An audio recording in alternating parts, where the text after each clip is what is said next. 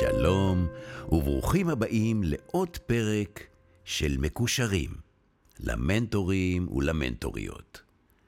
מאפייני צעירים וצעירות במצבי סיכון. בפרק הקודם דיברנו על בגרות בהתהוות, כדאי להקשיב לו, לפני הפרק הזה. הפרק הזה יעסוק במה זה אומר להיות צעיר או צעירה במצב סיכוני בשלב הבגרות בהתהוות. אז שאלה, עבור אילו צעירים התקופה הזו יכולה להיות מאתגרת במיוחד? לפי ארנט, אותו חוקר מהפרק הקודם, צעירים שגדלו עד גיל 18 במסגרות חוץ-ביתיות, כי אין להם משפחה ביולוגית, או שמשפחתם לא יכלה לגדל אותם ממגוון סיבות, הם צעירים פגיעים במיוחד. בדוח שפרסמו חוקרים מהאוניברסיטה העברית ובר אילן, הם ציינו שבקרב הצעירים בישראל יש תת קבוצות נוספות בעלות צרכים ייחודיים, הפוגעים בהשתלבותם התקינה בחברה. למשל, צעירים ממשפחות עולים. צעירים שגדלו במשפחות הסובלות ממצוקה כלכלית.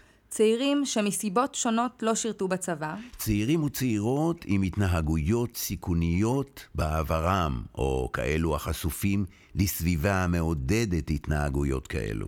צעירים שמגיעים מחברות מסורתיות ושמרניות יותר, המתמודדים עם הדרה על רקע פערי דורות, או פשוט בחירה בדרך אחרת. צעירים הנושאים טראומה מעברם, אישית, משפחתית, חברתית או לאומית.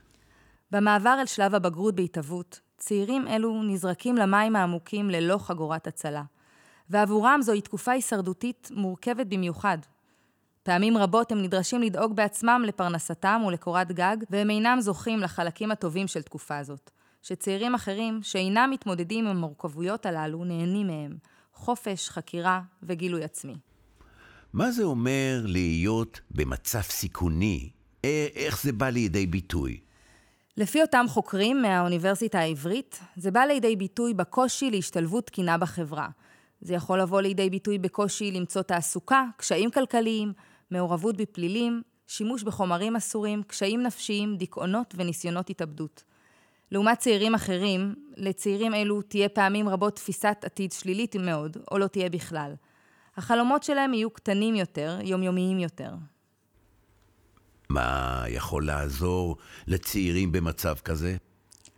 אה, פרופסור יוסף קטן מונה מספר יעדים שעל הצעיר להשיג לטובת התפתחותו ועל מנת להשתלב באופן תקין בחברה. ביניהם, השתלבות במסגרות שתאפשרנה לימודים גבוהים או רכישת מקצוע, השתלבות בתעסוקה שתבטיח הכנסה הולמת וסיפוק אישי, דיור הולם, השתלבות במסגרות חברתיות שתספקנה תחושת שייכות וזהות ותאפשרנה מעורבות חברתית. ולנו, חשוב להוסיף שהמנטורינג מאפשר גם יעד נוסף וחשוב לא פחות.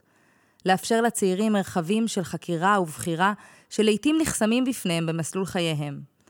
תשמחו אגב לשמוע שדוקטור טרי אהרונוביץ' כותבת שקשר משמעותי עם אדם מבוגר, אכפתי ואחראי, הוכח כמפחית התנהגויות סיכוניות בהתבגרות ומסייע לבניית תמונת העתיד אצל הצעירים.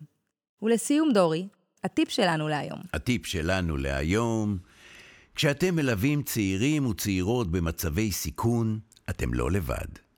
אם במהלך המנטורינג נתקלתם בסיטואציה שאתם לא בטוחים כיצד נכון להתנהל בה, או אתם מרגישים שדרוש סיוע נוסף מעבר למנטורינג, וגם אם אתם פשוט צריכים לשתף, פנו למנהל, למנהלת התוכנית, דרכה אתם מתנדבים.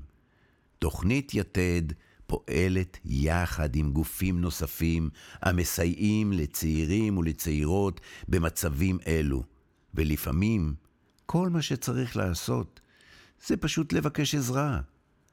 עד הפעם הבאה, שיהיה לכם יום טוב ומנטורינג משמעותי. thank you